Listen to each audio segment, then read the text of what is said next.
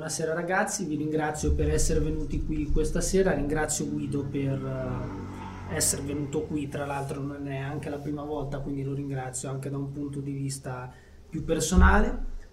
Ciao a tutti e grazie per essere qui, benvenuti stasera. Eh, ringrazio molto i ragazzi di Casetta Rossa per questa possibilità. Abbiamo già fatto altri incontri insieme ed è sempre una bella occasione poter condividere quello che studiamo e quello che insomma impariamo appunto perché oggi tratterò un tema abbastanza complesso che in un certo senso esula dalle competenze prettamente filosofiche, perché comunque parlerò di biologia evoluzionistica, che è un tema che ho trattato negli ultimi mesi. Chiaramente ci sono, esistono sicuramente persone più competenti di me, però ecco, eh, mi piaceva, mi, mi, appassiona molto quindi mi, mi, piaceva condividere con voi queste, queste, riflessioni sulle basi naturali della morale umana, no? E, e della morale in generale, appunto, perché... Um, allora, se, da un punto di vista filosofico, la tarda modernità, appunto, fino all'Ottocento, è caratterizzata no, da queste riflessioni che si concentrano appunto sul conflitto, sulla lotta, no? appunto il concetto di lotta per l'esistenza ha esercitato un'enorme influenza sul dibattito filosofico e poi anche su tutte le implicazioni politiche che questo ha comportato. Pensate ovviamente ai concetti di Marx, di lotta di classe o di volontà di potenza di Nietzsche, quindi c'è una forte conflittualità, un'ontologia del conflitto quasi, no? E, ma partiamo dalle basi appunto scientifiche di Darwin. Darwin nel 1838 legge l'opera di Malthus e, e sicuramente questo esercita un, un'enorme influenza sulla sua visione. Infatti lui eh, arriva a dire appunto, no, come mostra Malthus, Malthus dice, cioè la crescita della popolazione è di progressione geometrica, mentre la crescita dei mezzi di sussistenza una, segue un, andamento di progressione aritmetica, no? Quindi la popolazione cresce in modo più ehm, esponenziale rispetto appunto alla crescita dei mezzi di sussistenza. Questo cosa comporta? Comporta che non ci saranno abbastanza mezzi, mezzi di sussistenza per tutti quanti. Comporta quella che poi Darwin definisce appunto lotta per l'esistenza. In realtà già da decenni eh, all'interno della ricerca naturalistica eh, c'era stata un'ibridazione rispetto a alcuni concetti della, degli economisti, no? E si era utilizzato il concetto di economia naturale. Eh, il concetto di economia naturale era stato, diciamo così, preso dall'economia e messo nella, negli studi naturalistici. Lo stesso Darwin lo utilizza proprio per mostrare, per cercare di spiegare la complessa rete di relazioni tra gli esseri viventi che c'erano tra loro, no? E quindi quali sono i principi essenziali della teoria dell'evoluzione di Darwin? Beh, sono tre. Appunto, variazione dei tratti. Dice Darwin, è inevitabile, individu- è inevitabile, eh, cioè inevitabile constatare il fatto che ogni individuo ha dei tratti unici, caratteristici. Questi tratti appunto variano ed è inevitabile anche il fatto che tra questa variazione, tra questa grande variabilità dei tratti, alcuni di questi saranno anche utili al suo possessore. E siccome c'è una competizione in questa lotta per l'esistenza, allora saranno selezionati quelli che hanno questi tratti più vantaggiosi, no? Quindi i tre principi fondamentali sono eh, variazione, eredità di queste variazioni e selezione dei tratti vantaggiosi o utili per il suo possessore. Ora, ehm, partendo da qui quindi, no? Noi ci possiamo chiedere, ma allora, com'è possibile la cooperazione, com'è possibile l'altruismo nel mondo naturale degli animali se c'è questa lotta per l'esistenza? Com'è possibile? È un problema in certo senso, no?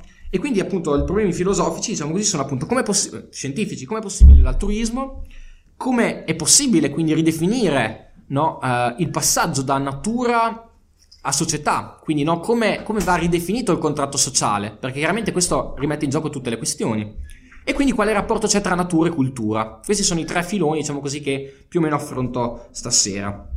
E allora, appunto, no? Eh, da un punto di vista evoluzionistico, quindi capiamo che lo stesso concetto di natura viene trasformato, no? Se normalmente anche nella vulgata parliamo di natura come qualcosa di fisso, di dato, di statico, di assoluto, eh ma è naturale, è così, allora l'evoluzionismo ce lo rimette in discussione, ci mostra che ciò che è naturale è contingente, è storico, è in divenire, è in fieri, appunto, no? Non più statico, dato, assoluto, ma anzi frutto di una trasformazione. Questo comporta appunto anche una mm, nuova visione di come concepiamo le, capaci- le, le caratteristiche umane, no? Come dice Spencer, quello che per Kant è un a priori dal punto di vista dell'individuo, per la specie diventa un a posteriori, no? Ciò che è a priori per l'individuo, ciò che possiamo definire innato, è in realtà anche questo frutto di un processo storico, quindi è, è a posteriori per, rispetto all'individuo. Allora, appunto, no? Eh, date questi nuovi presupposti, diciamo che di conseguenza il nuovo agente morale, dato che l'argomento di oggi appunto è la moralità, il nuovo agente morale non è solo l'uomo, l'uomo no? È un agente morale non antropocentrico, è un agente morale naturale e quindi storico, perché la natura non è più assoluta, non è più data, ma è storica e contingente, ed è un essere morale emotivo. Emotivo perché? Beh, perché mh, uno dei padri filosofici di Darwin è sicuramente David Hume. Uh, e mh, David Hume appunto è uno di quegli autori che adesso nella ricerca contemporanea di psicologia eh, evoluzionistica ma anche soprattutto psicologia morale viene ripreso no? dicono no cavolo aveva ragione Hume buttiamo via Kant non ha capito niente la ragione non c'entra. Sono, è la, la ragione schiava delle passioni. Dice Hume la morale è una questione di sentimento non di giudizio ok? E quindi sicuramente questa è la impostazione e poi non solo per questo motivo in realtà da, da, molti punti di vista uh, Hume padre filosofico di Darwin, ma oggi analizziamo questo, questo punto di vista qui. E um, appunto l'agente morale è prima di tutto emotivo. Questo lo mostrano appunto come dicevo le ricerche attuali di psicologia e penso ad esempio al, al primatologo Deval che studia appunto il comportamento dei primati e lui si rifà molto ad esempio a Damasio. Damasio appunto autore neuroscienziato anche con una profonda formazione filosofica famoso suo libro appunto del 94, L'errore di Cartesio, dove mostra esattamente questo, che i meccanismi fondamentali del, del, um, del, del comportamento morale e dell'interazione sociale è regolata da meccanismi emotivi, prima più che razionali, no? E questo lo, lo troviamo appunto poi nelle ricerche anche sugli animali. Appunto, Hume è il primo a dire noi dobbiamo guardare i meccanismi emotivi. Lui parla di, sempa- di, simpatia, quello che noi possiamo definire di fatto empatia in un certo senso, no? Cioè, dice Hume, noi... Um, la morale è basata su, il senso morale è basato su questo senso di approvazione e disapprovazione di ciò che osserviamo, no? che ci procura un senso di piacere o di dispiacere. Quindi è questa emotività, secondo Hume e secondo la ricerca contemporanea, bene o male declinata in molti modi diversi, comunque, la base fondamentale della moralità ed è anche il punto da, da cui parte lo stesso, ehm, lo stesso Darwin. Ehm, allora, appunto, eh, perfetto, quindi noi partiamo da questo punto di vista e cerchiamo però allora di capire da un punto di vista evoluzionistico come è possibile lo sviluppo di questa emotività, come è possibile lo sviluppo della cooperazione e, e, così via. Allora, partiamo da un concetto fondamentale dell'evoluzionismo, perché Darwin ha parlato appunto di eredità, eh, no, vari- variazione, eredità e selezione, no? Ma era una descrizione ancora qualitativa in un certo senso. C'è voluto il neodarwinismo, o comunque la sintesi moderna di inizio Novecento che ha fuso eh, evoluzionismo, e, mm, evoluzionismo evoluzionistica con la nascente genetica. Ed è stato coniato il concetto di fitness, ovvero successo riproduttivo. Che cos'è la fitness? Beh, la fitness misura appunto il successo riproduttivo eh, in base alla capacità di un organismo di, fa- di sopravvivere, ma anche di riprodursi. In particolare la fitness misura in un certo senso la capacità di un individuo di produrre prole fertile a sua volta capace di produrre prole fertile. Quindi in un certo senso se tu hai molta fitness vuol dire che produci nipoti, ok? Perché non si dice direttamente solo figli? Perché ad esempio ci sono molti esempi di uccelli o comunque strategie evolutive per cui tu fai tanti figli ma poi ti sopravvivono in pochi. Allora quello che è veramente adattativo è eh, quanti di questi figli poi effettivamente fanno altri figli, perché magari non, non, è molto adattativo fare, non so, otto uova e alla fine soltanto due cuccioli diventano adulti e, sopra- e, sopravvi- e sopravvivono. Quindi il concetto di fitness, no? il successo riproduttivo è, è fondamentale, no? E, è fondamentale proprio perché permise ai mm, ai, appunto ai, agli evoluzionisti di quantificare questo concetto e quindi di misurare no, con formule, quantificare effettivamente il successo riproduttivo e le varie strategie no, che aumentavano o diminuivano la fitness. Per strategie si intende comportamenti o sì, comportamenti in senso lato, mh, mm, modalità di interazione e quindi in queste modalità di interazione troviamo ovviamente anche l'altruismo, cioè la forma di rapporti che gli animali possono esercitare tra di loro. E come si definisce l'altruismo? Beh, come tutte le scienze, eh, diciamo così, sperimentali, empiriche, si cerca di dare una definizione operativa del concetto, no? Al di là della definizione filosofica. Ovviamente da un punto di vista filosofico non ci soddisfa questa definizione.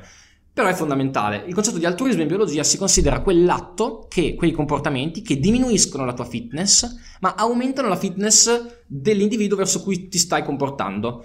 Banalmente, io ti regalo una ghianda, sto diminuendo la mia fitness e la sto dando a te, perché io ho sprecato energia, ho sprecato tempo, ho post- mi sono fatto vedere possibilmente anche dei predatori e quindi insomma tu hai, possi- tu hai, un po' più fitness di me in questo meccanismo, no? Allora ci chiediamo, ma se c'è una lotta per la vita, com'è possibile che, si- che vengano selezionati questi comportamenti? Perché uno dice, cavolo, ok, tu sarai anche un, un buonista che regali le ghiande, ma poi la selezione ti ammazza, perché invece no, i buonisti rimangono. Allora dici, ma com'è possibile, no? Eh, allora ci sono vari, vari, tentativi di spiegazione.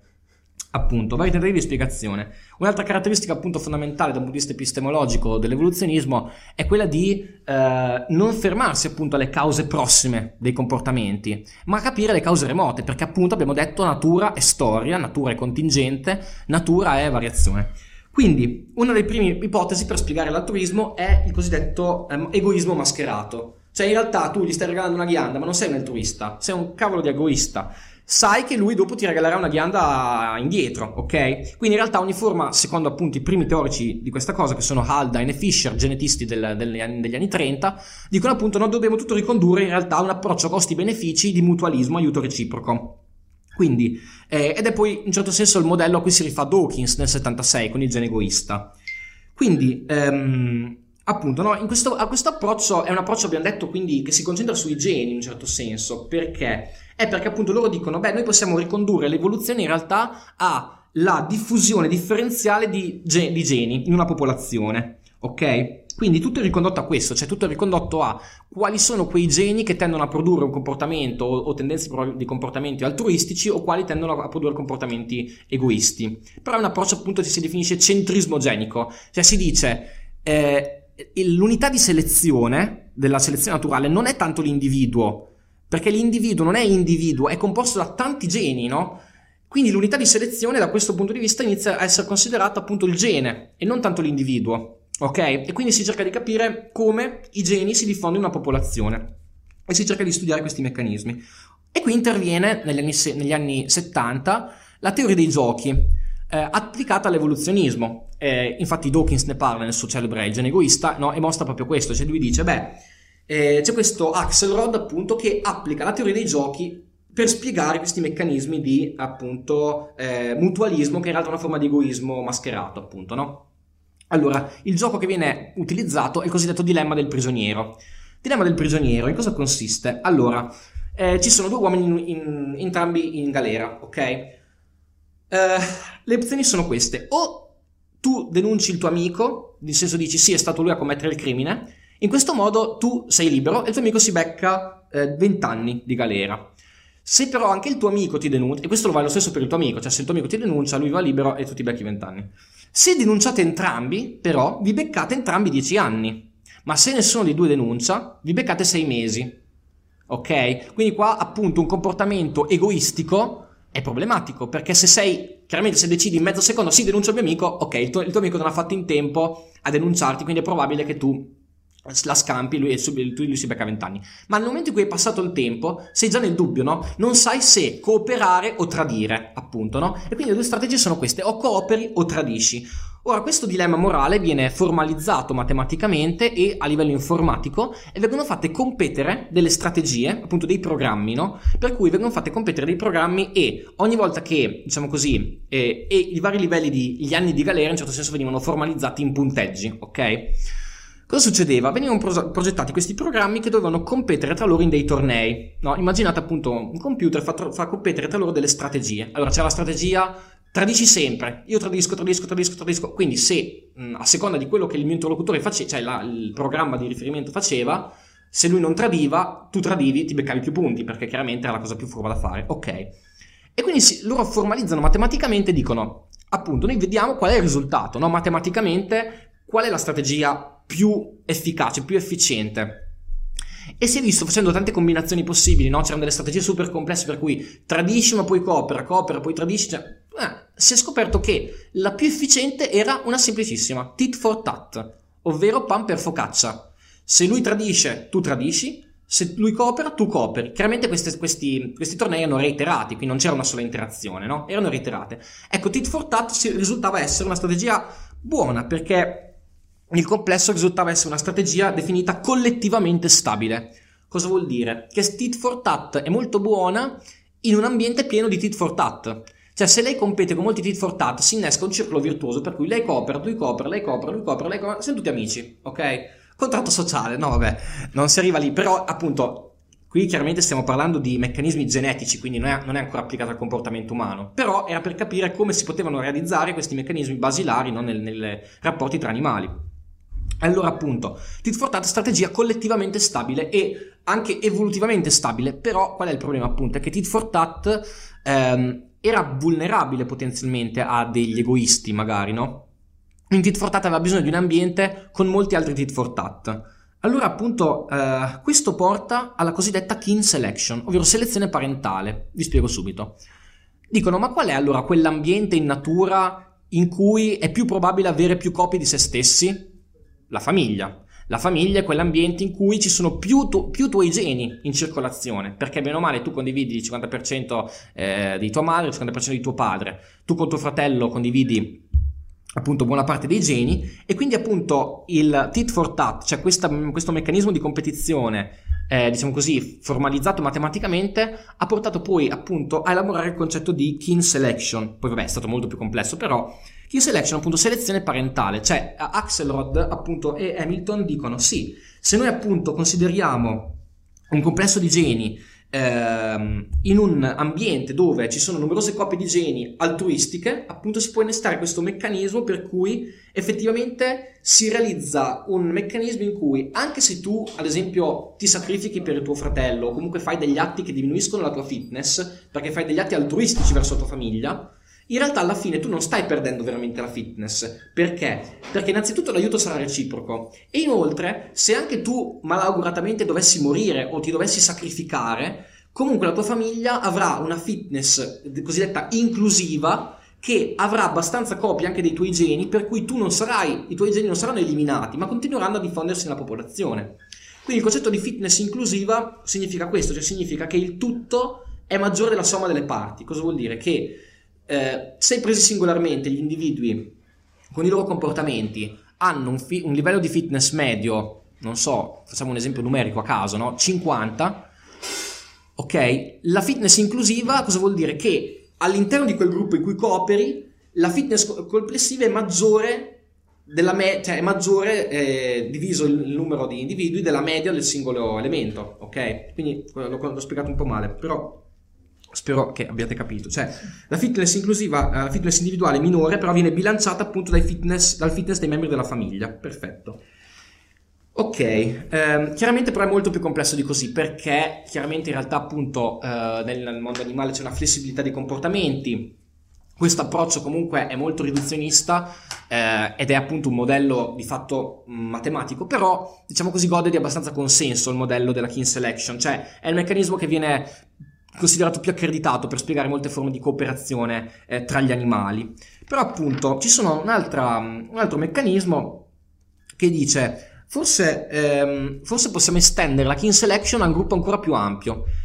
E qual è questo meccanismo? Appunto viene definito group selection.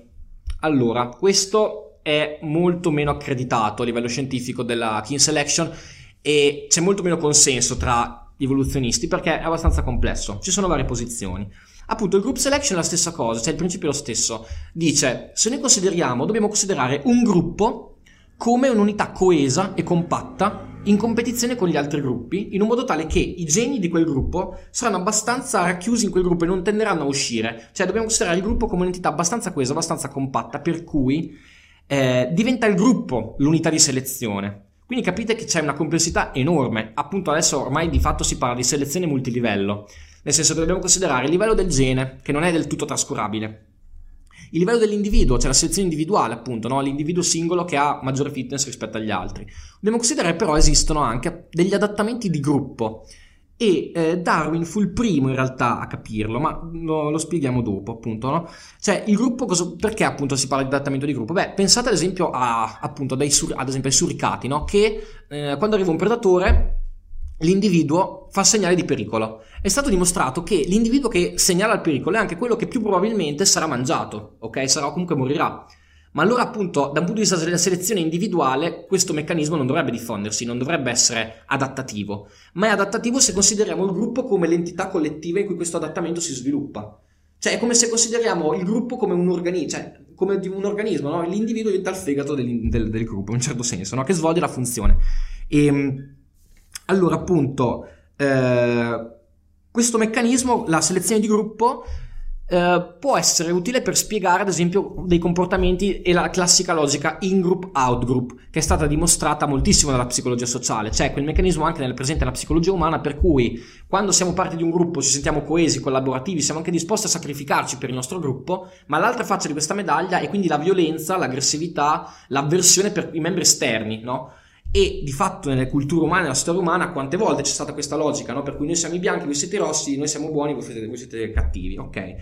Quindi saremmo forse tentati di dire, ah perfetto, come fa ad esempio un autore eh, che ho studiato, citato così, che si chiama um, Jonathan Haidt, dice sì, buona parte dei meccanismi gruppisti umani possono essere spiegati così possono essere spiegati per il fatto che noi abbiamo avuto una storia adattativa, evolutiva di gruppi in competizione tra loro e quindi molti dei nostri meccanismi di appartenenza e di aggressività verso l'esterno sono dovuti a questo meccanismo. Noi siamo uh, fedeli al nostro gruppo e cattivi con quelli esterni.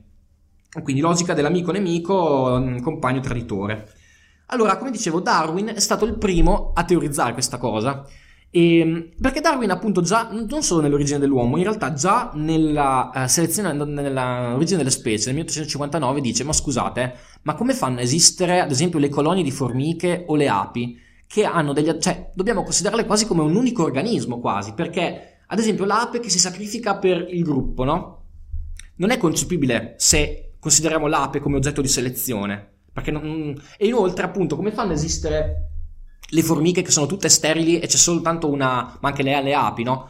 Eh, questi meccanismi appunto non, non, sono comprensibili a livello di selezione individuale, ma dobbiamo considerare l'intero gruppo come oggetto di selezione e quindi gli adattamenti dell'individuo non sono solo adattamenti che si, che dell'individuo, ma sono adattamenti o comportamenti o forme di eh, meccanismi eh, fisiologici anatomici in funzione della, dell'unità più ma- maggiore più grande di cui fa parte. E quindi appunto eh, capì che la selezione naturale doveva essere applicata su più livelli e Darwin individua appunto la selezione individuale e la selezione di gruppo. Abbiamo detto che oggi si parla di selezione multilivello, cioè il gene, l'individuo, la famiglia e il gruppo. E, ehm, ok, Darwin appunto Uh, questa teoria della selezione di gruppo, abbiamo detto l'aveva già anticipata nel 59, la elabola nel 71 e la applica agli esseri umani. Lui dice sì, agli esseri umani effettivamente noi eravamo mh, tribù in competizione tra loro e appunto e, e, si è realizzata la logica in group out group però Darwin va molto al di là di questo. Darwin appunto capisce anche che ovviamente c'è un ruolo fondamentale eh, nell'essere umano della cultura. E, ehm, allora Darwin doveva fare un'operazione complessa nell'origine dell'uomo perché doveva dimostrare effettivamente che quei meccanismi che ci contraddistinguono, quindi la coscienza, la morale, la ragione, non erano una, una, una, un unicum in natura assoluto che ci staccava sul piano ontologico dal resto della natura, no? Ma Darwin, come dice Spinoza, appunto, l'uomo non è un impero in un impero, non è staccato dal resto del mondo, dobbiamo inserirlo dentro. E quindi Darwin cosa fa? Beh, dice no, in realtà la ragione, eh, le forme di ragionamento, eh, le emozioni sono già negli animali, quindi Darwin le, eh, le, le, le proietta, no, giustamente, anche negli animali. E dice appunto, noi dobbiamo capire che in realtà, ad esempio, gli istinti sono quel meccanismo fondamentale del comportamento che eh, caratterizza l'uomo, ma le sue basi sono ovviamente, no, eh, le possiamo individuare e indagare appunto nell'animale.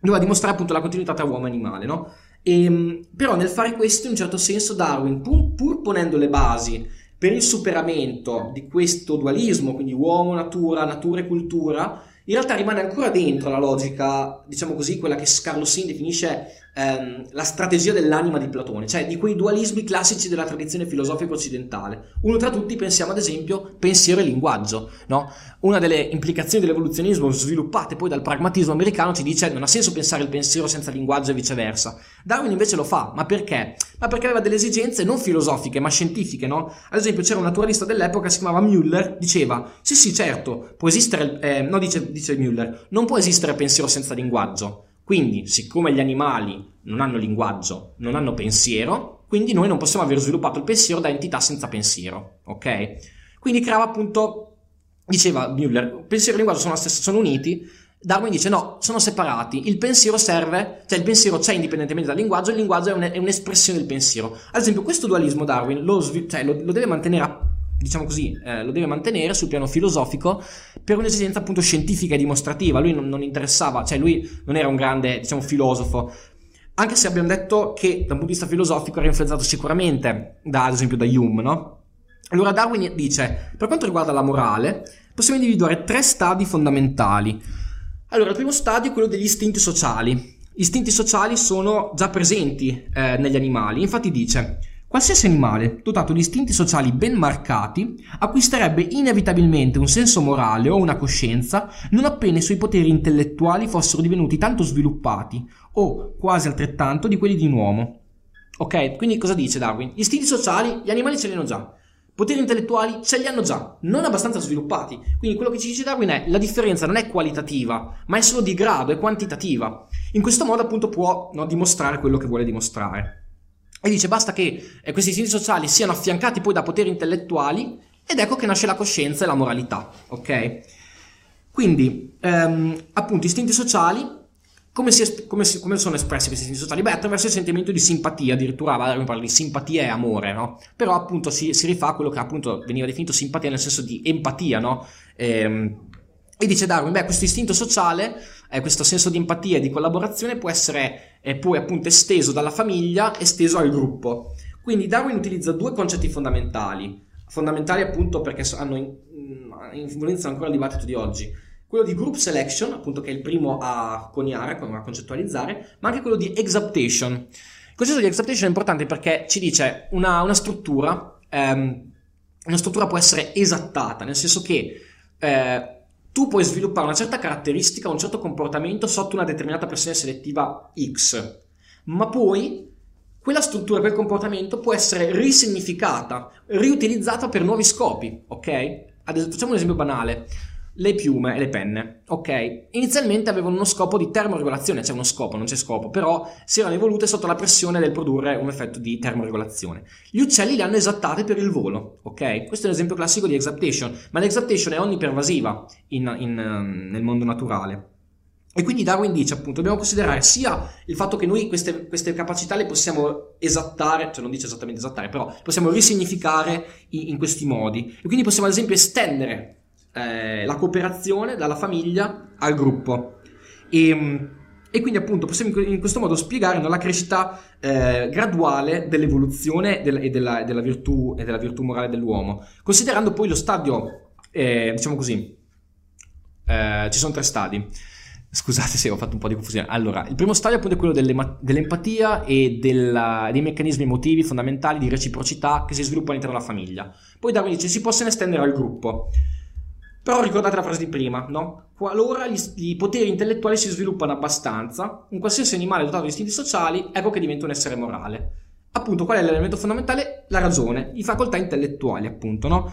Secondo stadio per Darwin fondamentale appunto è questo, no? Perché? Perché con lo sviluppo di un pensiero razionale, riflessivo, un, uno sviluppo della memoria, ad esempio, l'individuo può, ad esempio, confrontare le sue azioni passate, può progettare eh, un suo diverso comportamento rispetto agli altri, ehm, appunto può confrontare le reazioni e i ricordi, insomma, con la ragione e l'autoriflessività il nostro senso morale viene inevitabilmente potenziato, secondo Darwin. E in Darwin abbiamo detto, eh, abbiamo detto no, in Darwin si realizza qui il famoso conflitto intrapsichico che ci portiamo dietro da Platone arriva fino a Freud. No? Darwin dice, ecco a questo punto, nel momento in cui abbiamo degli istinti sociali ben sviluppati e una ragione che potenzia questi istinti sociali, ecco che nell'uomo si realizza un conflitto intrapsichico tra gli suoi istinti egoistici, che sono frutto della selezione individuale, che potrebbero ciascuno di noi a non condividere la ghianda con il nostro amichetto, perché ognuno di noi si vuole tenere le sue ghiande, chiaramente, no? E, e, e, ognuno di noi vorrebbe, nel gioco del prigioniero, tradire l'altro e, e, non, e beccarsi zero anni di galera, chiaramente. Quindi quell'istinto egoistico c'è, la tentazione c'è. Però dice Darwin, appunto, si, confitt- si realizza quindi questo conflitto intrapsichico tra l'istinto individuale, egoistico, e eh, gli istinti sociali, rafforzati dalla ragione. Quindi abbiamo qui la ragione che va a vantaggio dell'istinto sociale. Perché? Perché la ragione dice ha una natura intrinsecamente sociale e naturale che ci fa disapprovare questi istinti egoistici. Quindi è come se la community selection portasse appunto a una naturale, razionale mh, mm, portasse a una naturale e razionale favorimento di un comportamento prosociale e morale verso gli altri, no? Dice, la, la, ad esempio, la facoltà rifle- di riflessione razionale ci fa pentire eh, se facciamo un'azione negativa rispetto agli altri. E infine, appunto, eh, terzo, l'ultimo stadio è quello del linguaggio e della cultura. Il linguaggio appunto permette agli individui di uh, accordarsi reciprocamente, stringere vincoli, che prima quei vincoli erano soltanto impliciti e automatici, no? Il fatto che io condivido la ghianda con te, tu me la condividi dopo, non è formalizzato, è un accordo implicito. Con la, il linguaggio, con la cultura si iniziano a creare quelle norme, quelle istituzioni, quelle convenzioni per cui appunto venire meno alla, alla norma no? Su, comporta anche delle conseguenze. E Darwin qui appunto gli habits no? di Hume, no? il fatto che la convenzione sia un elemento fondamentale del, del comportamento umano, più che eh, e non c'è solo la componente prettamente razionale. Quindi appunto um, Hume perché è un riferimento importante? Beh, Hume è un riferimento importante perché Hume era ad esempio contrario al contrattualismo, cioè dice non ha senso pensare in un'idea di patto per fondare la società, i patti hanno senso solo se c'è già la società. E Hume ha un'idea di... Uh, sviluppo naturale del senso di giustizia, no? E, e dice appunto le convenzioni della giustizia si sviluppano naturalmente per prove ed errori. Quindi capiamo già no, che cioè, di Darwin c'è, c'è, già molto di implicito a livello filosofico, no? Per aggiustamento reciproco delle interazioni tra i membri del gruppo. E, e, questo senso di convenzioni che si sviluppano nella prassi, nell'azione. E quindi appunto non c'è uno stacco radicale tra natura e società, no? E infine Hume sempre, eh, modello di Darwin, dice la ragione non è altro non, la ragione dice non è altro che appunto quella facoltà che poi ci permette di correggere la parzialità della trasmissione simpatetica. Cioè, Hume diceva, alla base della morale c'è l'empatia, no? Ehm, e la trasmissione simpatetica, quindi io sento un senso di empatia che mi permette di, mh, mm, diciamo così, eh, godere del beneficio degli altri e soffrire del beneficio del, del, del danno del, del, danno altrui. Però dice, questo senso di empatia però è molto circoscritto, è molto limitato al nostro gruppo, no? Quindi appunto la ragione serve per correggere quella parzialità, per estenderla. E Darwin dice la stessa cosa. Darwin dice: Sì, è vero, noi siamo stati eh, un, dei, dei, gruppi in competizione tra loro, ma ciò, eh, ma ciò, appunto ha portato poi anche alla ragione. E la ragione, e Darwin cita espressamente Kant, ci può portare a essere dei, degli autori razionali per far estendere quel senso di empatia, quel cerchio di empatia a tutta l'umanità e a tutte le razze. Darwin scrive razze perché c'era il dibattito sul razzismo, ma in realtà lui era, dicendo, non ha senso classificare esseri umani in razze diverse. Quindi Qua capite ad esempio appunto no, eh, quanto è stato strumentalizzato e incompreso volutamente o non volutamente Darwin eh, rispetto a, appunto, al darwinismo sociale, perché Darwin era tutt'altro in un certo senso, no? E, ehm, perfetto, quindi appunto si arriva all'abitudine. Ah, un'altra cosa che Darwin appunto ha sbagliato, diciamo così, è che lui riteneva che le abitudini una volta che erano molto rafforzate nel comportamento, sarebbero divenute ereditarie. Cioè, in lui c'era un, un lamarchismo. Cioè, lui riteneva appunto che le abitudini protratte molto, molto, molto portavano, diventavano ereditarie. Quindi, se facciamo l'esempio, appunto, che mi, ci servirà dopo per fare la controparte, ehm, appunto, se tu vai sempre in palestra, eh, tuo figlio nasce con le braccia un po' più, un po più robuste, no? E, ehm, e quindi in questo senso Darwin in, intreccia già in un certo senso natura e cultura, perché dice sì, se un comportamento culturale viene ripetuto poi verrà ereditato. In realtà il, la situazione è molto molto più complessa, molto più complessa, è diversa, adesso ve la spiego, cioè eh, in realtà il processo non è questo, ma di fatto si parla di coevoluzione genicultura, non nel senso di Darwin appunto, no? Ma di come l'ha spiegato adesso, ma nel senso che la cultura diventa quel nuovo ambiente, quindi quelle prassi, quelle istituzioni, quelle pratiche, quelle tecnologie, diventano quel nuovo ambiente per cui nel momento in cui si sviluppa una mutazione genetica, sarà selezionata non in base a pressioni selettive naturali, ma in base a pressioni selettive culturali. Facciamo un esempio che fanno Boyd e Richardson, ma che già stato, era già stato ipotizzato negli anni 70 e poi è stato dimostrato. L'intolleranza al lattosio. L'intolleranza al lattosio è un classico esempio di coevoluzione genicultura. Perché? Ma perché allora, noi per digerire il latte e il lattosio abbiamo bisogno di un enzima, la lattasi, che scinde il glucosio e il galatosio. Questo enzima si dà il caso che sia prodotto da un, da un solo gene. Ok? Cosa è successo?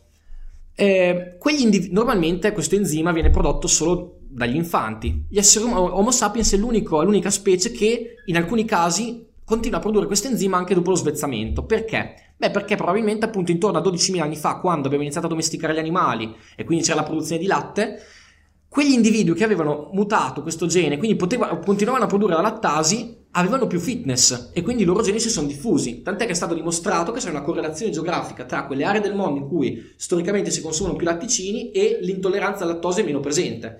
Quindi normalmente, ad esempio, in Italia credo sia su un 60% di gente tollerante, Mentre in altre parti del mondo eh, la gente è quasi il 90% di intolleranti, perché storicamente lì mh, si consumava meno il latte e quindi non, chiaramente quella mutazione è venuta più volte nel mondo, non è stato solo un individuo che ha poi trasmesso quella cosa. Però quindi questo esempio del, della, della coevoluzione genicultura è, è, applicabile appunto al linguaggio anche, no? E lo stesso Darwin in realtà lo capisce, perché Darwin dice il linguaggio è metà arte e metà istinto. Metà istinto naturale, metà arte, tecne, no? tecnologia. Quindi è quella cosa appunto che abbiamo sviluppato solo presupponendo una coevoluzione genicultura, perché appunto quegli individui che erano protoparlanti hanno, eh, sono state selezionate quelle capacità biologiche di costruire un cervello tale per, per, poter sviluppare ulteriormente il linguaggio. Cioè il problema della nascita dell'uovo della gallina, no? Cioè come abbiamo fatto a sviluppare il linguaggio se non avevamo le strutture cognitive per parlare? È stato un protolinguaggio che ha selezionato quelle caratteristiche per protoparlare e così via. Perfetto, bene. Allora, appunto, arrivo qui all'ultimo autore che voglio parlare stasera e, ed è appunto Michael Tomasello. Michael Tomasello, la storia naturale della morale umana. E appunto, Michael Tomasello dice, bene, ma questo mh, processo di coevoluzione genicultura eh, cosa ha portato? Beh, secondo Tomasello noi abbiamo questo meccanismo per una semplice caratteristica che ci contraddistingue rispetto agli scimpanzé, che sono i nostri cugini più vicini, scimpanzé e bonobo, da cui ci siamo staccati evolutivamente 6 milioni di anni fa. Dice, gli esseri umani riescono a capire l'intenzionalità dell'altro, cioè colgono l'intenzionalità dell'altro. Cosa che ad esempio nei compiti strutturati di esperimenti di psicologia mostravano che gli scimpanzé non riuscivano a fare. Quindi per Michael Tomasello, ma poi appunto in realtà cioè, c'è dibattito come ho detto su questo argomento, però Michael Tomasello è una figura molto autorevole e ha, molto consenso questa, questa posizione. Dice, secondo me è sufficiente pensare a un semplice adattamento biologico che spiega poi la base biologica dell'evoluzione culturale. Perché, perché, appunto quando, non so, uno dice ma com'è possibile, scusa, noi abbiamo il 99% del DNA uguale ai scimpanzé, no? E in quell'1% c'è enorme differenza. Ecco, quell'1%, in realtà non è esattamente così, però per semplificare, quell'1% lì è, è quella base che ci permette poi di innescare un processo di apprendimento culturale. Infatti, appunto, il processo di coevoluzione genicultura cosa ha portato? Come in tutti gli animali, l'evoluzione filogenetica, quindi l'evoluzione della specie, produce delle, delle pressioni anche per il tipo di evoluzione ontogenetica, quindi di come si sviluppa l'individuo. E qual è la nostra caratteristica di Homo sapiens? È che noi ci sviluppiamo in uno stato cosiddetto di neotenia, cioè nel senso che l'infante umano non è assolutamente autonomo, ma dipende per tantissimo tempo, più di ogni altro animale, dalle cure parentali. Questo è uno svantaggio, ma in realtà è il grande vantaggio che ci permette di essere degli esseri culturali, proprio perché il bambino nasce con tutte le basi biologiche per acquisire come una spugna tutte le influenze culturali, quindi per, per, per prima il linguaggio eh, in cui è immerso. Appunto, no? E secondo Tomasello il meccanismo cognitivo fondamentale alla base questo, del linguaggio e tanto della morale è appunto l'intenzionalità, è il capire l'intenzionalità dell'altro. E quello che definisce Mead, lo psicologo Mead, eh, to take the role of the other, cioè prendere il posto dell'altro come ente intenzionale al pari di se stesso. Questa capacità, dice Tomasello, cioè lo dice, non è che lo dimostra, eh, ad esempio i bambini autistici con lo spettro dell'autismo molto, molto forte, appunto, non riescono, non colgono l'intenzionalità dell'altro, cioè per, per, loro l'altro è come una marionetta che si muove, non ha una, una, un'intenzionalità. E questo vale anche per gli scimpanzé. Quindi appunto questo questa differenza fondamentale ehm, questa differenza fondamentale è la base appunto di ciò che ci contraddistingue eh, dagli scimpanzé ed è quello che ha permesso poi eh, all'uomo di sviluppare un'evoluzione culturale perché ovviamente anche ovviamente no però è stato dimostrato che anche gli animali hanno delle tradizioni culturali qual è la differenza? la differenza è che la nostra eh, cultura appunto si è ha avuto una, un aumento graduale di complessità e di evoluzione, di trasformazione per cui dice Tomasello si è innescato un meccanismo, lui definisce di dente d'arresto, cioè immaginate le, le ruote di un ingranaggio, non è che bisogna sempre ripartire da zero, bisogna sempre reinventare la ruota, no. Noi riusciamo ad acquisire tutta la conoscenza che nostro, la nostra specie ha acquisito fino a quel momento. E, ehm, bene, partendo, partendo da queste presupposte delle differenze cognitive dimostrate appunto tra i bambini e gli scimpanzé, eh, dice Tomasello, bene, possiamo, come fa Darwin, tre stadi della morale e, ved- e vediamo che sono molto simili a quelli di Darwin. Dice il primo stadio è quello della morale della simpatia. Secondo stadio lui la definisce morale dell'equità, e che secondo lui è solo dell'uomo, quindi la morale della simpatia è presente anche negli altri animali, morale dell'equità, caratteristica solo umana, troppo umana, e infine c'è una morale che lui definisce oggettiva, ma vi spiegherò, subito, vi spiegherò subito che cosa si intende con oggettiva. Appunto, la morale della simpatia è quella che abbiamo già detto, no? la morale che si sviluppa per kin selection, quindi per selezione parentale, eh, è dimostrata appunto presente in moltissimi animali ed è appunto quella ed è regolata dall'ormone dell'ossitocina. L'ossitocina è l'ormone più importante per questo meccanismo. Tant'è che sono stati fatti gli esperimenti, si prendeva, mm, se mi ricordo bene, una madre di una, di una capra e si iniettava dell'ossitocina e si metteva di fronte uno qualsiasi cucciolo e lei lo prendeva come se fosse un figlio. È assurdo, cioè, capi...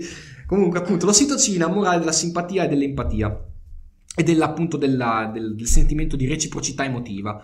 Ehm, quindi la kin selection, appunto, questo, è spiegabile appunto questo meccanismo con la kin selection, no? Ok, notabile anche nelle grandi scimmie. Dice ehm, Tomasello, nelle grandi scimmie non c'è però quello secondo livello che caratterizza invece noi Homo sapiens, e, che è appunto la morale dell'equità. Perché? Perché le scimmie a noi più vicine, quindi le specie degli scimpanzé e dei bonobo, hanno rapporti sociali basati prevalentemente sulla parentela, sull'amicizia e sulla dominanza. Questo è importante, la dominanza perché? Perché in realtà negli, negli scimpanzé, quando vediamo anche forme di cooperazione, sono sempre forme appunto di cooperazione strategica, perché si sa che prima o poi ci sarà una competizione all'interno del gruppo, ok? Quindi io, io ti spulso, eh, ti faccio un favore, sì, ma sto creando un legame di, di aiuto reciproco, di, di, di, coalizione, perché sappiamo che, uno, dobbiamo competere tra di noi all'interno del gruppo, e due, dobbiamo competere con i gruppi esterni. Quindi effettivamente tra i scimpanzé probabilmente c'è stato un meccanismo di group selection, perché vediamo questi meccanismi appunto di eh, forte aggressività. E, ehm, però una caratteristica degli scimpanzé che evidenzia bene Tomasello è che ad esempio nella caccia ognuno caccia per i cazzi suoi. Cioè ognuno, eh, non è che non c'è una collaborazione, no? Ognuno caccia, il primo che si becca la scimmia se la mangia. Poi può capitare che sia costretto appunto per eh, così... Mh, magari condividerla con il suo amico, così, ma in realtà non c'è un senso di eh, giustizia distributiva, ok? E dice questo senso di giustizia distributiva noi lo troviamo solo negli esseri umani. E, e, come fa a dimostrarlo? Beh, lo, fa, lo dimostra perché da un punto di vista epistemologico dice ma come facciamo a fare delle inferenze su come abbiamo evoluto la morale? Cioè, è molto difficile, no? La biologia è una scienza storica, una scienza narrativa e secondo me da un punto di vista epistemologico il processo inferenziale che possiamo definirlo è un processo di abduzione. Nel senso che Tomasello e gli psicologi come lui cosa fanno per fare questo tipo di studi? Analizzano il comportamento degli scimpanzé bonobo che sono i nostri cugini più prossimi da cui ci siamo divisi 6 milioni di anni fa analizzano soprattutto eh, i bambini e gli infanti umani, no? meno culturizz- culturalizzati possibile, cioè meno, con meno cultura possibile. Perché in quel modo capiamo quanto di quei comportamenti c'è di innato, no? c'è di appunto uh, selezionato geneticamente. E, ehm, e, poi vengono analizzate anche, ma questo ha poco valore dal punto di vista epistemologico, anche le, le, come si comportano le attuali tribù di cacciatori-raccoglitori e da lì puoi fare delle inferenze, però anche lì è abbastanza forzata la cosa, perché cosa ne sai che gli attuali cacciatori raccoglitori sono come i nostri antenati? È una forzatura. Però appunto l'esperimento dei bambini sicuramente è, è rilevante, ed è rilevante il fatto che nei bambini eh, ci sia un senso di giustizia e di collaborazione automatico. Eh, sono stati fatti degli esperimenti in cui c'erano dei compiti cognitivi, o anche banali, non so, mettere degli oggetti in un secchio, no? Allora, questi bambini lo facevano in gruppo. Cosa succedeva? Quando a un bambino veniva data la ricompensa, lui non se la prendeva e smetteva di fare il, il gioco. Lui continuava con i suoi compagni e poi se gli altri suoi compagni non si beccavano la ricompensa, lui tendeva a, tendeva a, a condividerla. Dice, questo nelle scimmie non lo troveremo mai, non c'è, secondo Tomasello. Un'altra cosa che non c'è nelle scimmie è appunto quello che dicevamo prima, l'intenzionalità condivisa, l'intenzionalità congiunta. Dice, noi non troveremo mai due scimpanzé che tra loro con, insieme trasportano un tronco, perché è una cosa apparentemente banale richiede una sincronizzazione cognitiva e un'attenzione congiunta che solo noi sapiens abbiamo. Quindi intenzionalità condivisa e questo senso di ehm, appunto condivisione spontanea, no? innato dei bambini, questo senso di giustizia dell'equità, dove la troviamo? Cioè, come, quali sono le cause appunto evolutive che hanno portato a questo, questo meccanismo? Beh, Tomasello fa un'ipotesi abbastanza, cioè, abbastanza azzardata a mio parere, però comunque interessante. Lui dice, allora, due milioni di anni fa allora, 6 milioni di anni fa ci siamo divisi dagli scimpanzé, quindi loro si sono evoluti da questa parte e poi dall'altra parte c'è stata la nostra evoluzione. Allora, 2 milioni di anni fa, secondo Tomasello, ma non secondo lui, solo secondo lui, c'è stato appunto un cataclisma ecologico, quindi grandi siccità. Questo cosa ha portato? Beh, ha portato, eh, intorno a, quindi a 400.000 anni fa, eh, a eh, raccogliere il cibo in modo collaborativo. Cioè, eh, non, non potevamo più fare come gli scimpanzé di oggi, che ognuno si caccia la sua preda per i cazzi suoi, no. Dovevamo collaborare eh, inevitabilmente dovevamo cooperare, altrimenti non, avremmo, non saremmo riusciti a, a raccogliere cibo insieme. E, e, quindi appunto si innesca questo meccanismo per cui gli individui diventano tra loro interdipendenti. La, la sua tesi si chiama la tesi dell'interdipendenza. E, e dice questa, questa, frase carina, appunto, dice eh, la scena primaria della morale non è quella in cui io faccio qualcosa per te e tu fai qualcosa per me, ma quella in cui facciamo qualcosa insieme. E appunto Darwin scrive anche fai agli altri ciò che vorresti fosse fatto a te. Questa è la base naturale della morale. Capiamo, no? quello che dice che non ce, lo, non ce lo saremmo mai aspettati, invece, ehm, appunto, quindi questo meccanismo di eh, caccia, caccia collettiva in realtà eh, in realtà mm, Tomasello dice non era una caccia collettiva, probabilmente era una caccia a coppie. Perché molti meccanismi tipici dell'essere umano sono diadici, no? sensi di amicizia mm, o altri meccanismi sono tipicamente diadici. Quindi secondo lui fa questa tesi, a mio, a mio parere, azzardata, perché voglio dire, potevamo benissimo cacciare anche in tre o quattro insieme. No? Lui dice no, secondo me erano diadici, quindi in due ci si andava a cacciare e si condivideva sempre il bottino. Questo eh, aiuto reciproco e questo eh, senso di collaborazione di scopo congiunto creò quel senso di noi, quel senso di interdipendenza, per cui appunto io ehm, eh, faccio qualcosa perché mi sento uguale a te stesso, uguale a te, e con te sto collaborando per ottenere uno scopo che beneficerà tutte e due. E, e anche Tomasello cita Hume, dice non ci può essere equità e giustizia senza uguaglianza alla base, no? Quindi appunto mentre nelle scimmie non c'è uguaglianza perché anche i rapporti di affiliazione, di collaborazione sono sempre strategici perché si dovrà lottare in un rapporto di competizione interni al gruppo. E ehm, la morale umana è basata su un senso di uguaglianza originaria perché appunto io, io e tu dobbiamo sentirci sullo stesso livello perché se tu vuoi fare lo stronzo che nel dilemma del prigioniero tradisci allora non, non, andiamo da nessuna parte, no? Perché non, secondo Tomasello, appunto, in da solo non riuscivi. Cioè, nel momento in cui tu vai a caccia col tuo amico, lo tradisci, quindi ti becchi la preda e non la lascia lui, la volta dopo fidati che il tuo amico non viene a cacciare con te. E quindi si innesca quel meccanismo di cosiddetta scelta del compagno, ovvero di selezione sociale. Nel senso che eh, è avvenuto, è avvenuto, un processo di autodomesticazione. No, la domesticazione come funziona? Noi prendiamo gli animali, prendiamo le piante, selezioniamo solo quelle che hanno certe caratteristiche.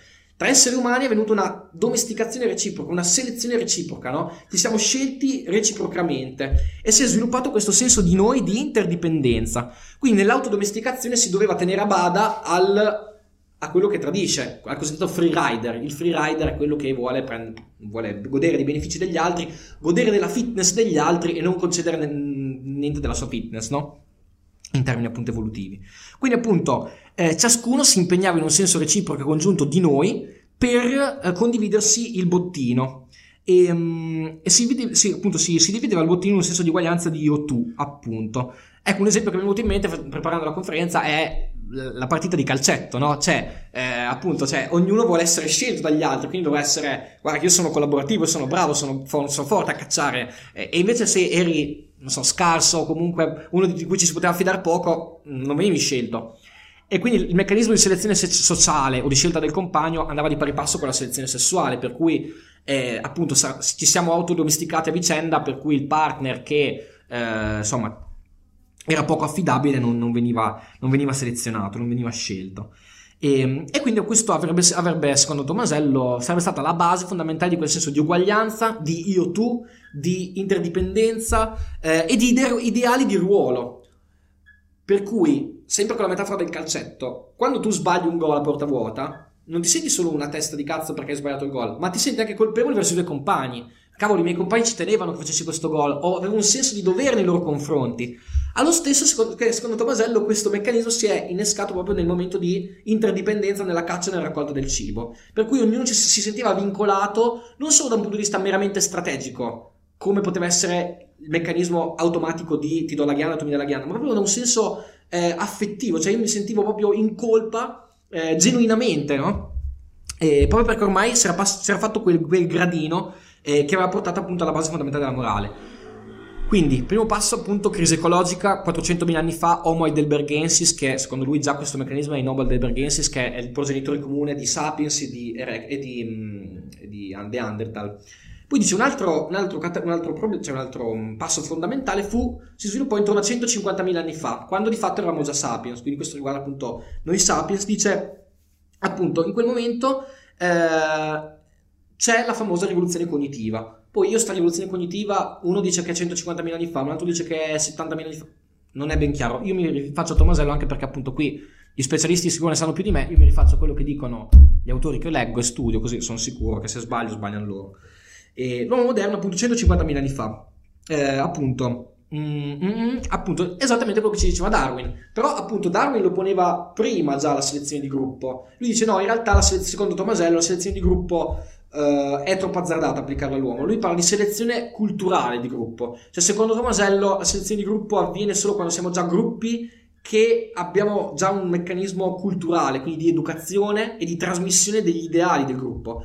Questo senso di ideale non l'ho, non l'ho, specificato bene, però quando dicevo appunto il, calcetto mi sento in colpa, Tomasello parla di ideale di ruolo e di, e di, standard normativo sociale, per cui quando ti senti in colpa, quando agisci in funzione del tuo gruppo, hai questo meccanismo. E, um, e quindi appunto questi ideali di ruolo poi so, hanno fatto il passaggio fondamentale quando con la nascita dell'uomo moderno, come ci diceva anche Darwin, con lo sviluppo dell'educazione, della cultura e del linguaggio, abbiamo creato quelle istituzioni culturali in cui il bambino appunto ci nasceva già dentro e veniva educato.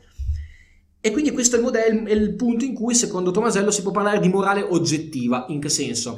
Nel senso che tutte le culture umane non è che dicono ah sì la nostra narrazione del mondo è soltanto una convenzione che noi facciamo ma in realtà il mondo non è così. No, le cose sono oggettivamente così, cioè la cultura eh, viene prodotta come narrazione intersoggettiva che deve essere però oggettiva. In questo modo hai anche degli ideali normativi validi, hai si deve fare così perché così è giusto, così è sbagliato, quindi si crea questo senso di eh, norme, istituzioni, convenzioni, una nicchia culturale in cui i bambini crescono e vengono istruiti, in cui sono già immersi appunto, no? Ehm, in cui appunto ci dicono cosa è giusto, cosa no, e quindi se ci pensate, eh, questo di fatto è una forma di essenzialismo culturale, cioè la cultura viene narrata come qualcosa paradossalmente di naturale, Abbiamo già detto che il naturale non è essenza, è, è, storico, a maggior ragione la cultura. Tuttavia la cultura viene narrata anche oggi, no? In molte narrazioni politiche come qualcosa di assoluto, le nostre radici, la nostra tradizione, come se fosse una sfera ontologica compatta e, e data e definita, no? Ma perché funziona anche nella propaganda politica attuale e ha funzionato nel passato?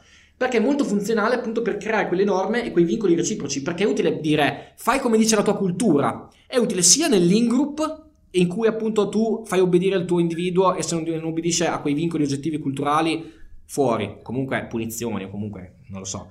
Eh, ma è utile anche per, gli, per, quelli esterni. Noi siamo così, loro sono colà, ok? Quindi appunto il, questo meccanismo di morale oggettiva e di eh, selezione culturale di gruppo eh, crea quel senso appunto di appartenenza culturale e permette di tenere a bada i, i free rider all'interno del gruppo che pagano, le, perché pagano le conseguenze di andare contro la morale che c'è nel, nel gruppo, ma anche permette di, eh, diciamo così, appunto rendere più facile la, l'avversione quegli, ai gruppi esterni che eh, competono insieme, competono con noi.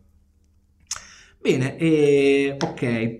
Quindi capiamo che c'è una complessità di livelli, appunto, no? ci sono interessi personali, semplificando appunto darwiniani, nel senso di selezione individuale, egoistici, ci sono gli interessi verso il tu, un senso di uguaglianza originario che solo noi umani avremmo, ma che ad esempio questo non è condiviso da tutti gli autori, perché Tomasello dice che questo senso di equità e giustizia l'abbiamo solo noi esseri umani per questo motivo. Ma c'è un altro autore, ad esempio De Waal, che è un primatologo, che dice no, eh, noi questo senso di giustizia distributiva lo possiamo vedere anche in altri primati. Ed è interessante un esperimento che per chi ci sta guardando in differita su YouTube lo metto in descrizione, è un video molto carino di TED dove c'è questo Deval, che questo autore, che, che ha fatto questo esperimento, prendeva una scimmia cappuccina e due scimmie cappuccine in due gabbie e si, entrambe si vedevano le due scimmie. Veniva dato un cetriolo a una e un cetriolo all'altra e loro se lo mangiano. Poi a una veniva dato il cetriolo, all'altra gli veniva data l'uva, che è molto più buona e gustosa. Quella che beccava il cetriolo si arrabbiava, buttava via il cetriolo, urlava e quindi Deval dice, vedi, questo senso di giustizia di, di, distributiva c'è anche nei primati. E Tomasello non, non, non, è, non, è, concorde. Secondo Tomasello questo meccanismo in realtà non è riconducibile a una morale, eh, diciamo così, dell'equità, ma è riconducibile ancora a una morale della simpatia, secondo lui. Cioè, nel senso che secondo lui mh, mm, è un, la reazione della scimmia è una reazione di tu mi stai trattando male, non tu mi stai trattando male rispetto a lui. Però è abbastanza complessa come posizione, non è che ci sia una unanimità a riguardo, però potremmo discuterne. E, um, quindi appunto questo. Un'altra cosa interessante, un'altra cosa interessante è che tanto Darwin quanto Tomasello alla fine di questo libro, e ve lo cito, ve lo cito in certo senso si rifanno a Platone. No? Paradossalmente si torna sempre lì. Cioè, no? eh, Darwin alla, dice, sembra quasi citare, ma mh, mm, non consapevolmente probabilmente, eh, l'argomentazione che Socrate muove a Trasimaco nella Repubblica. Perché Socrate dice, sì, ma giust- nessuno può essere assolutamente ingiusto, perché qualsiasi gruppo di umani, anche un gruppo di ladri, devono essere giusti tra di loro. Perché se tu sei assolutamente ingiusto, non, non puoi creare un gruppo. E, e, appunto è quello che dice Darwin, dice la giustizia esiste solo in funzione, cioè dice Darwin appunto, questo senso di giustizia originario è dovuto a questo, è dovuto al fatto che se tu sei ingiusto non si può creare un senso di collaborazione, non si può creare una, una, un senso di società. E quindi da questo punto di vista Darwin sembra quasi riprendere implicitamente eh, Platone. E ehm, anche Tomasello alla fine dice, eh, sì, perché se noi immaginassimo appunto che no, di, di, prendere il famoso anello di, di Gige, no, che ci rende invisibili, dice probabilmente gli esseri umani, dice... Ehm, gli esseri umani eh, invisibili infrangerebbero sicuramente molte norme sociali che non sono collegate con la, con la loro morale nel modo della seconda persona, quindi la morale dell'equità e si comporterebbero se- senza dubbio in maniera immorale se le loro motivazioni egoistiche fossero sufficientemente forti. Ma in assenza di desideri egoistici travolgenti, gli esseri umani invisibili aiuterebbero la maggior parte delle volte gli altri e li tratterebbero in maniera equa, sentendosi persino in colpa se non lo facessero.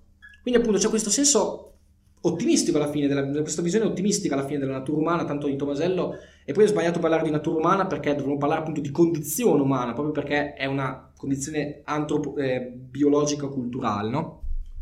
Una visione profondamente ottimistica. Darwin forse troppo ottimistica dicendo che eh, lui diceva sì perché la ragione ci porterà a essere tutti amici, una fratellanza, la ragione ci farà espandere universalmente il cerchio dell'empatia e saremo kantianamente amici in una, in una pace perpetua. Mm, magari, magari. Eh, però appunto eh, alcune, ecco, diciamo che più o meno ho finito, alcune take home lesson, diciamo così, che l'evoluzionismo ci può dare in generale anche al di là di quello che ho detto oggi, ma collegato a quello che ho detto oggi. Eh, chiaramente è sbagliato mh, mm, cadere in una fallacia naturalistica, fraintendendo anche Darwin, per cui, ah, lotta per l'esistenza, quindi fallacia naturalistica, derivo l'essere dal dover essere, ognuno deve farsi i cazzi suoi. No, tutt'altro. Darwin dice, noi dobbiamo appunto, cioè la, la, la selezione naturale ha quasi naturalizzato quel senso di giustizia, no? E come dice eh, Paravicini, che è un studioso di Darwin, dice sì, praticamente Darwin è come se naturalizzasse la morale socratico-platonica la ponesse sul piano della, della natura. E, mm, quindi quella, log- quella, distinzione tra buono e cattivo viene posta nella logica amico-nemico. Vi, le- mh, mm, vi, leggo una parte, dice sì sì, beh, perché appunto noi possiamo, na- c'è quasi una naturalizzazione appunto di questa cosa e eh, caso vuole che effettivamente in greco buono, quindi agaton e kakon cattivo, hanno il significato di agaton ben fatto, utile, vantaggioso. ironia della sorte quasi, no?